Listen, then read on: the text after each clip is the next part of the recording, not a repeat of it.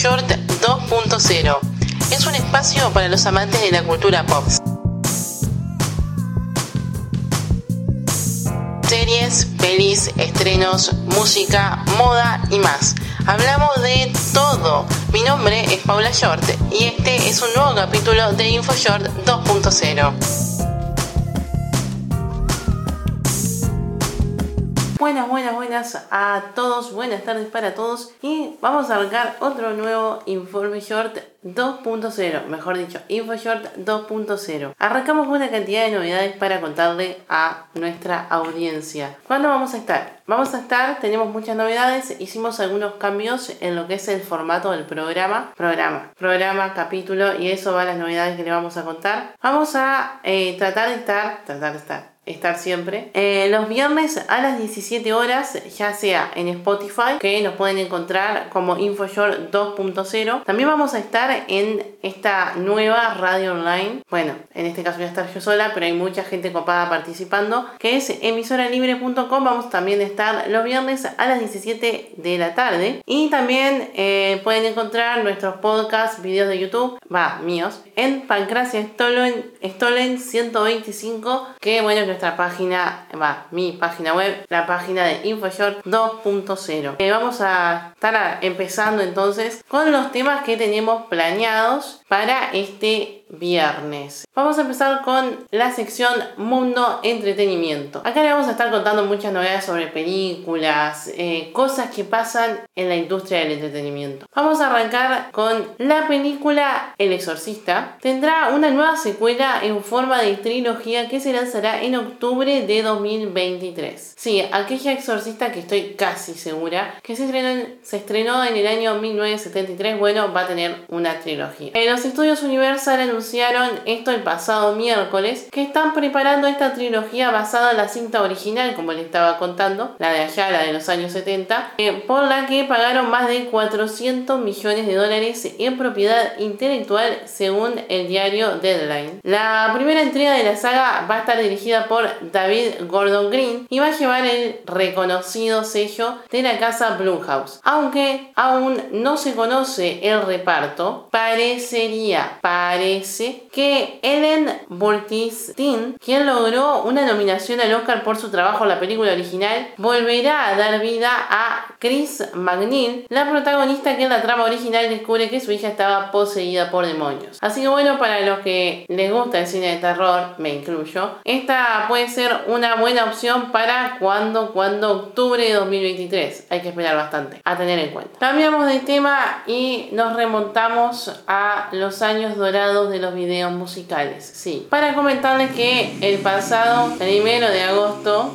una moto acaba de arruinar mi podcast. En fin, como les estaba comentando, el pasado primero de agosto MTV cumplió 40 años. Y bueno, para comentarles que fue el primer canal en mostrar la música en formato audiovisual. Así comenzó la medianoche del primero de agosto de 1981, con la cuenta regresiva del transbordador Columbia y las imágenes del despegue de Apolo 11, acompañadas con una voz en off que mencionaba Ladies and Gentlemen, Rock and Roll. MTV comenzó a transmitir durante las 24 horas del día. El primer video transmitido fue Video Killed de Radio Star de The Buggers. A partir de ahí, artistas como Blondie, Pat Benatar, Ross Stewart, Styx, Iron Maiden, Phil Collins inauguraron MTV. Estaban nombrando nombres sumamente destacados de la industria musical, principalmente para aquellos años dorados. Quizás hoy eh, no todos los oyentes conozcan estos nombres, pero son muy destacados. Desde el punto de vista musical,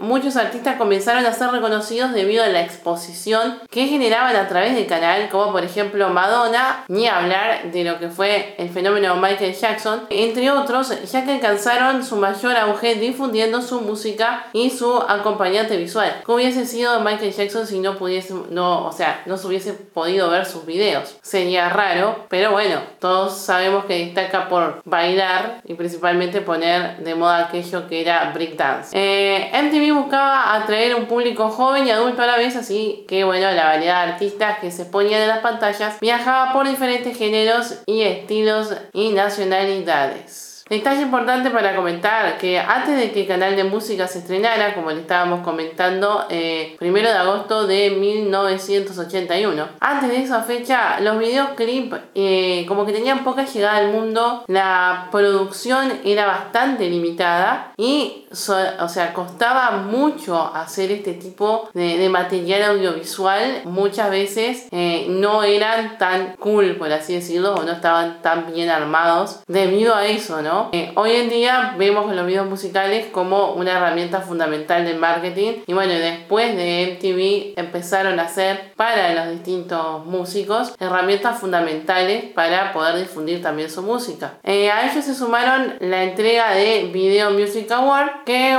los premios comenzaron a darse a partir de 1984 y continúan vigentes hasta el día de hoy. Otro de los momentos sumamente icónicos, brutales, fue la, la creación de Unplugged, una serie de sesiones acústicas donde participaron artistas como Mariah Carey, The Cure, Pearl Jam, eh, Lauryn Hill, Kiss, Bon York. Eh, uno de los más conocidos fue la presentación de Nirvana. Eh, sí, es una de las presentaciones más conocidas. También ya en el año 94, información ahí para ir tirando un poquito, se presentó MTV para países de habla hispana. La, era también esta serie de conciertos en español, obvio, fue inaugurada por los fabulosos Cadillacs. A tener en cuenta también participaron, por ejemplo, Maná, entre otros artistas, ¿no? Dato importante, dato interesante, dato sumamente curioso, Soda Stereo fue el primer grupo en no cumplir el formato acústico, ya que interpretaron confort y música para volar con instrumentos eléctricos. Ya para el año 1999, Shakira donde recién, recién, recién comenzaba, grabó su acústico Donde están los ladrones, convirtiéndose en el primer MTV Unplugged en ganar un Grammy y ser la primera presentación en español transmitida en Estados Unidos y algunos países de Europa. En fin, MTV todo, todo, todo lo que cambió a una generación y puso los videos musicales donde hoy están. Creo que sin MTV las cosas hubiesen sido bastante distintas, pero hoy tenemos un acompañamiento muy bueno entre lo que es la música y eh, su acompañante justamente audiovisual, el videoclip. Y cambiamos de tema. Y vamos a un tema que, bueno, ha dado vueltas últimamente en los últimos, en las últimas semanas en realidad, va, en todo lo que va del, en todo lo que va del 2020 y 2021, este tema ha dado bastante que hablar. Y tiene que ver con esto que es, el dilema streaming versus cine. ¿Y a qué me refiero con esto? Y que, como les estaba comentando, que en las últimas semanas se ha hablado mucho sobre el tema, pero les voy a decir por qué. Eh, de cómo se manejan los estrenos de distintas plataformas de streaming. El caso más reciente, y supongo que quizás ya lo han escuchado nombrar, es el de Scarlett Johansson contra Disney. Pero hay otros, pero hay otros casos contra Disney e incluso contra otras plataformas porque mientras investigaba me enteré de otras cosas. Eh, bueno, ahora les paso a explicar un poco de qué se va, de, de qué van los casos. En el caso Johansson contra Disney, la actriz demanda la compañía por incumplimiento de contrato luego de que transmitiera su película Black Widow en su plataforma digital al mismo tiempo que su estreno cinematográfico, haciendo que las ganancias de la actriz se vean reducidas. ¿sí? Ahora después voy a seguir comentando un poquito más con respecto a los contratos. También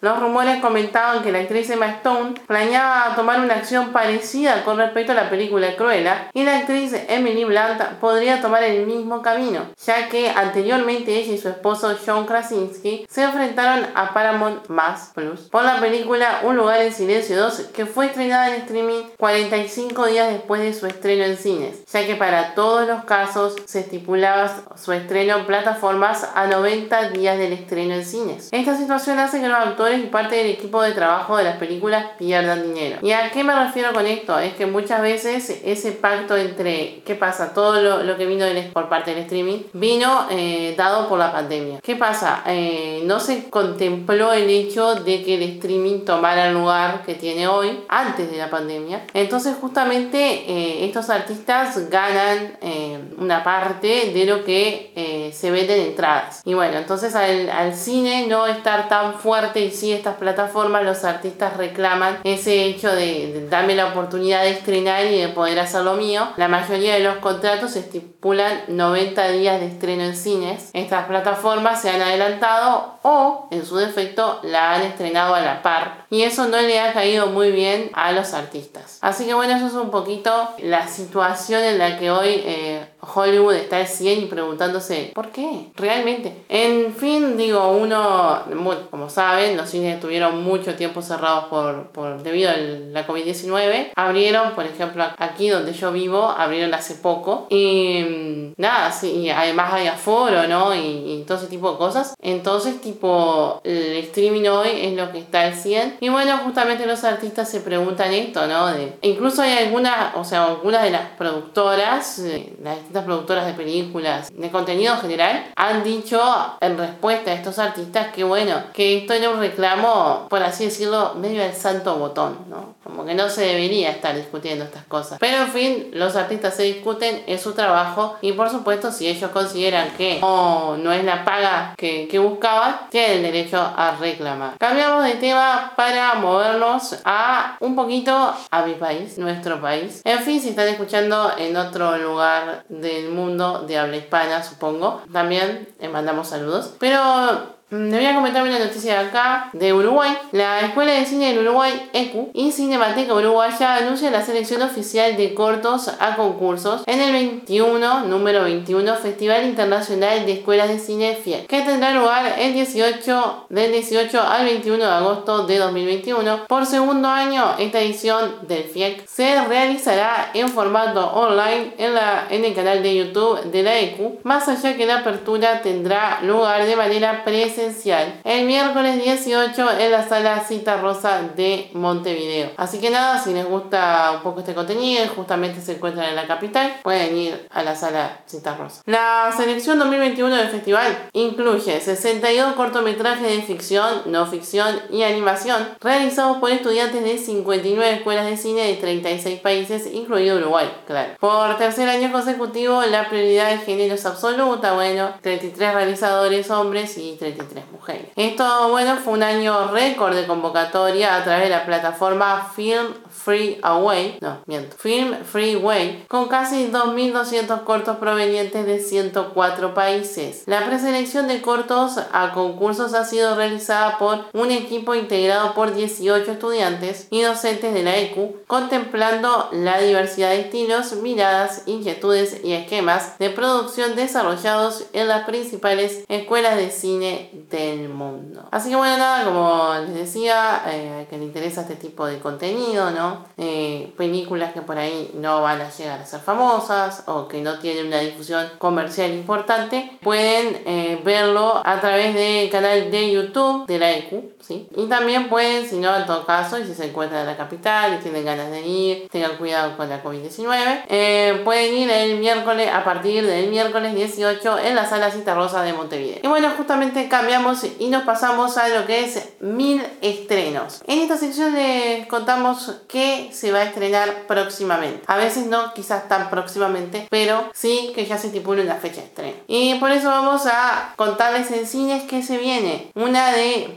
de las favoritas dentro de, la, de mi lista de favoritas. Espero no me decepcione. No Respires 2, que se va a estrenar el próximo 12 de agosto. Y es que la verdad no me acuerdo qué fecha estamos. Próximamente digo, no Respires 2, el 12 de agosto, cines. Y después también tenemos Venom 2, 16 de septiembre. A mí en lo personal vi el tráiler de Venom 2 y no fue de las cosas que más me gustasen, pero supongo que para la gente que le gusta un poco más ese género o ese tipo de personaje o película, eh, le va a gustar más que a mí. Así que nada, se ve como buena película, pero no fue de mi agrado lo que vi. Pero ahora volvemos a otros y acá tenemos la listita de todo lo que se viene. Netflix, tenemos esta comedia romántica llamada Él es así para el 27 de agosto con uno de los protagonistas es también protagonista e interpreta el personaje de Robbie en Cobra Kai que vamos a estar hablando también. Eh, Tyler Bacanan que es muy parecido a un actor de los 90 ¿sí? es muy parecido. Podemos hasta tener un debate de qué tan parecido podría llegar a ser. Pero bueno esta película comedia romántica Él es así en Netflix para el 27 de agosto. También tenemos en el caso de la serie La Casa de Papel 5 volumen 1 no entiendo bien por qué lo de los volúmenes, pero supongo que alguien que la haya visto va a entender. Em, está pautada para el próximo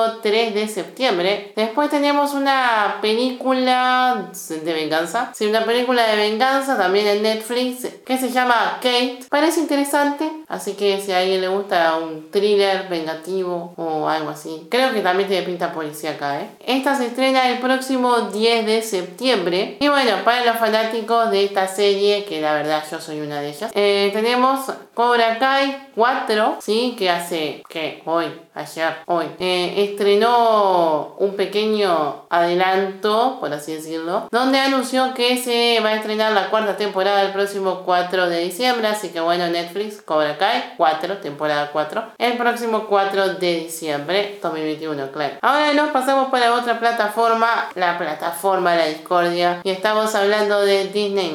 Bueno, para los que en aquel entonces se supone que éramos chiquitos. Tenemos eh, dinosaurios. ¿Se acuerdan de aquella serie? Sí. Eh, dinosaurios. Todas las temporadas se van a empezar a estrenar a partir del 13 de agosto en Disney+.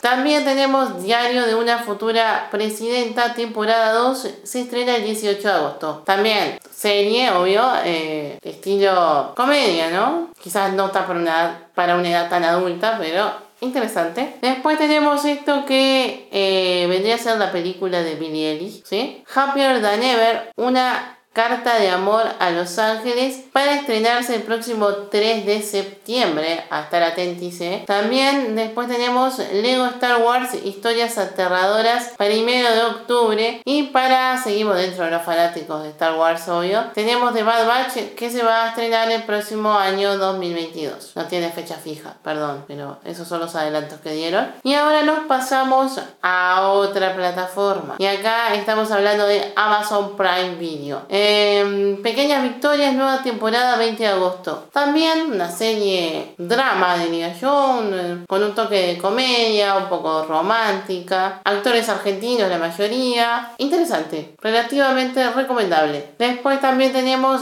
Cenicienta 3 con la participación, va, la participación, el protagónico de Camila Cabello que se va a estrenar el próximo 3 de septiembre en la plataforma Amazon Prime. Así que nada, si les gusta esta idea de una nueva, nueva Cenicienta, ya lo escuché antes, pero promete ser una Cenicienta un poco más moderna, no esa Cenicienta rubia de ojos claros. En fin, romper un poquito con los estereotipos es lo que promete esta película. Después tenemos para los señores, para los, para los fanáticos, ay, me acabo de arruinar solo, ¿se entienden? Eh, para los fanáticos del Señor de los Anillos, tenemos fecha de la serie de la que se habló tanto en Amazon Prime Video, ¿sí? Eh, nosotros creo que ya lo nombramos en un video de YouTube, estoy casi segura, que es se venía esta serie con muy buen presupuesto. Y es que esta serie de Señor de los Anillos 2 en Amazon Prime Video va a estar disponible a partir del 2 de septiembre de 2022. Fecha estipulada, novedades fresquitas, fresquitas. Así que nada, tenerlo en cuenta para el año que viene. Y también una sorpresa que no me la esperaba es esta película de Laura Pausini. Creo que es una película de sí misma. Eh, para 2022. Así que nada, eso fue mil estrenos. Y pasamos a otra, otra, otra, otra rama de lo que tenemos por acá. Y pasamos a Zona Tecno, que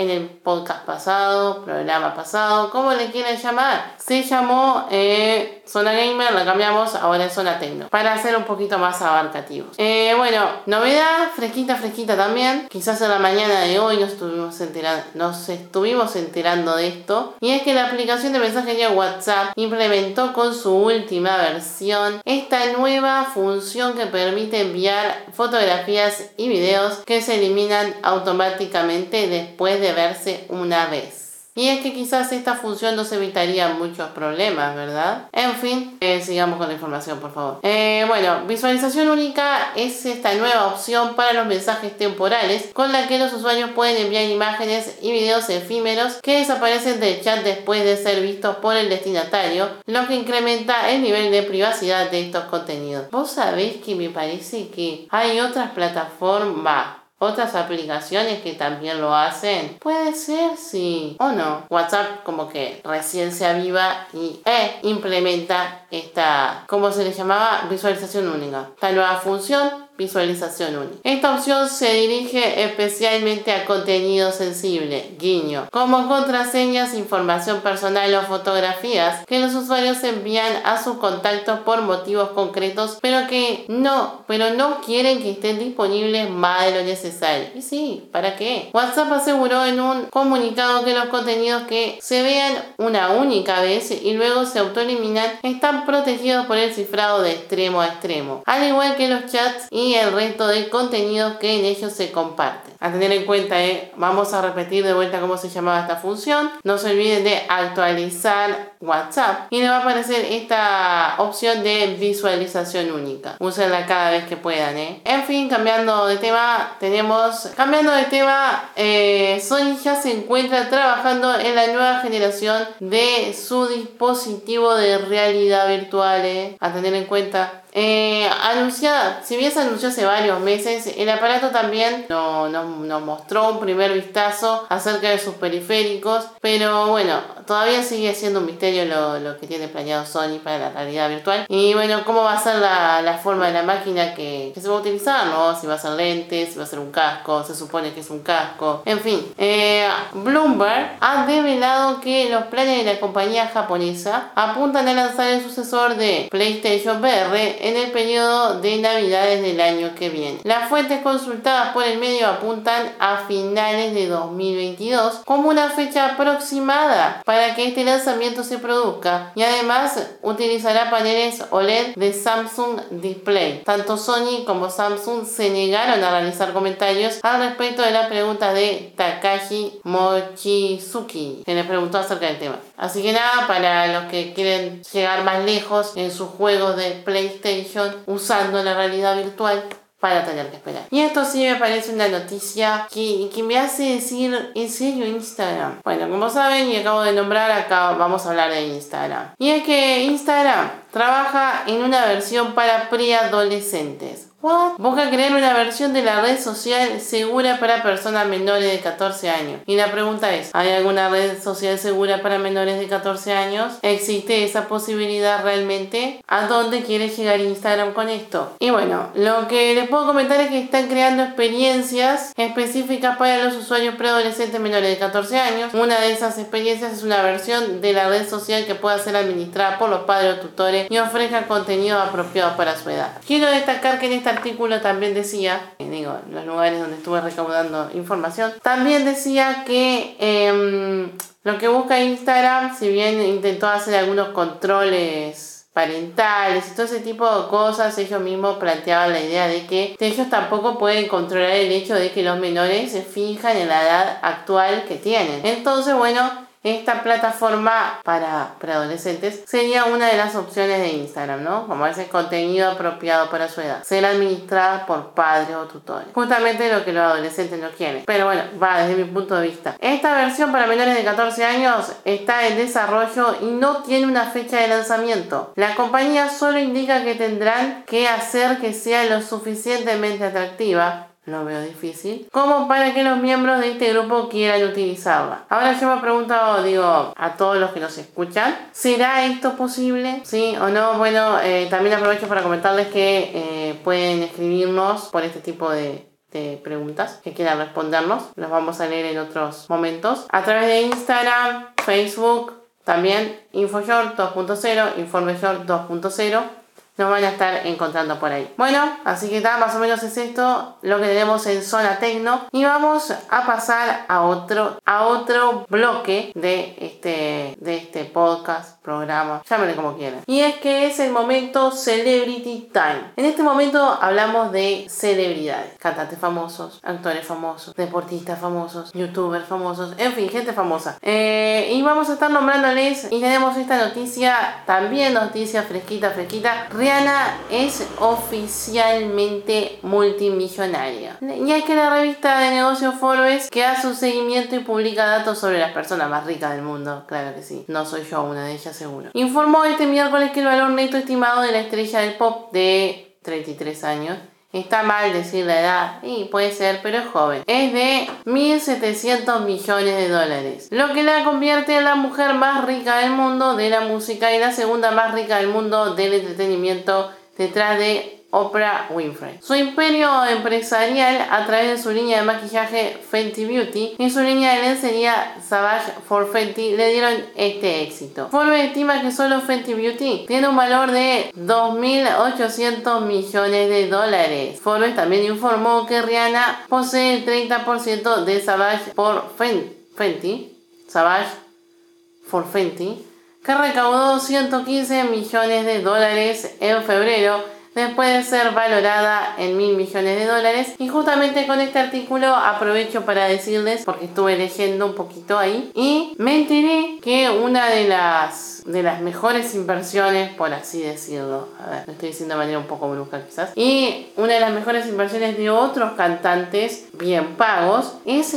la ropa, eh, la lencería femenina. Interesante, ¿no? Me llamó mucho la atención. Invierte en la lencería femenina. Dice que se muy bien ahí. Así que a tener en cuenta, ¿eh? todos los emprendedores tengan en cuenta este consejo. Lo leí por ahí. Cambiando de tema y pasando de que Rihanna es multimillonaria y creo que era algo de lo que se esperaba. Nos pasamos al baterista Charlie Watts de los Rolling Stones, que no va a participar en la gira de los Rolling Stones por Estados Unidos debido a que fue operado de urgencia. El músico va a perderse este tour por primera vez desde que se unió a la banda en el año, escuchen, el año 1963. Su estado de salud es bueno, aunque no se ha precisado cuál fue el problema que obligó a la cirugía. La estrella de 80 años se sometió a una operación exitosa en Londres después de que un chequeo de rutina le encuentren un problema. Pero, siguiendo el consejo de los médicos, Watts anunció que no participará de los shows de la banda para descansar y recuperarse. Pronta recuperación, Charlie. Y bueno, como siempre, como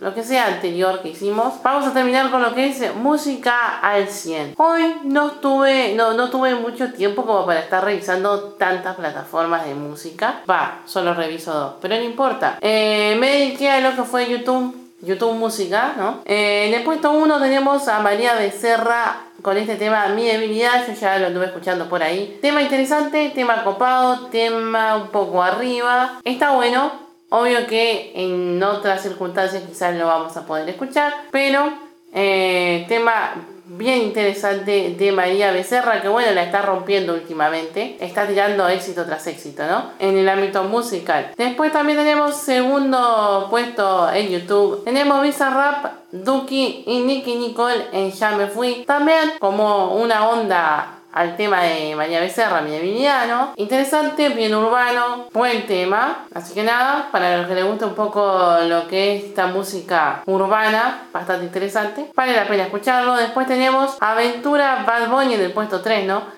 Aventura Bad Bunny, volví. Tema muy interesante porque me hace recordar a otros temas de aventura. No llegué bien a escuchar la parte de Bad Bunny, pero al principio me da a otro tema. ¿Saben a qué tema de aventura? Obsesión creo que es. Me da un toque ese tema.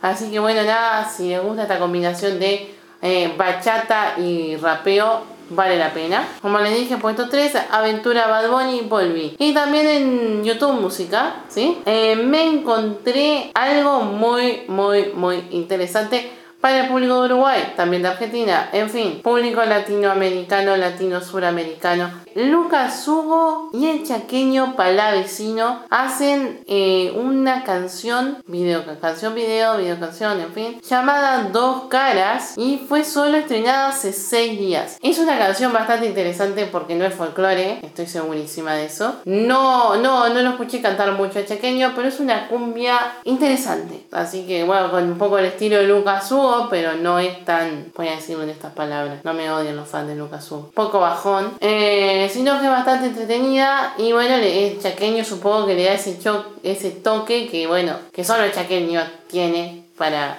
para la música. Así que bueno, nada, esto fue todo, todo, todo por hoy. Eh, nos vamos a estar encontrando el próximo viernes a las 5 de la tarde en eh, las plataformas que le dije, ¿no? Spotify, InfoShort 2.0. También vamos a estar en emisoralibre.com y también pueden encontrar todo mi material en la página web Pancracia Stolen 125, así la buscan en Google y seguramente va a aparecer ahí. Así que bueno, gracias a todos los oyentes que nos escucharon el día de hoy y nos encontramos en el próximo InfoShore 2.0.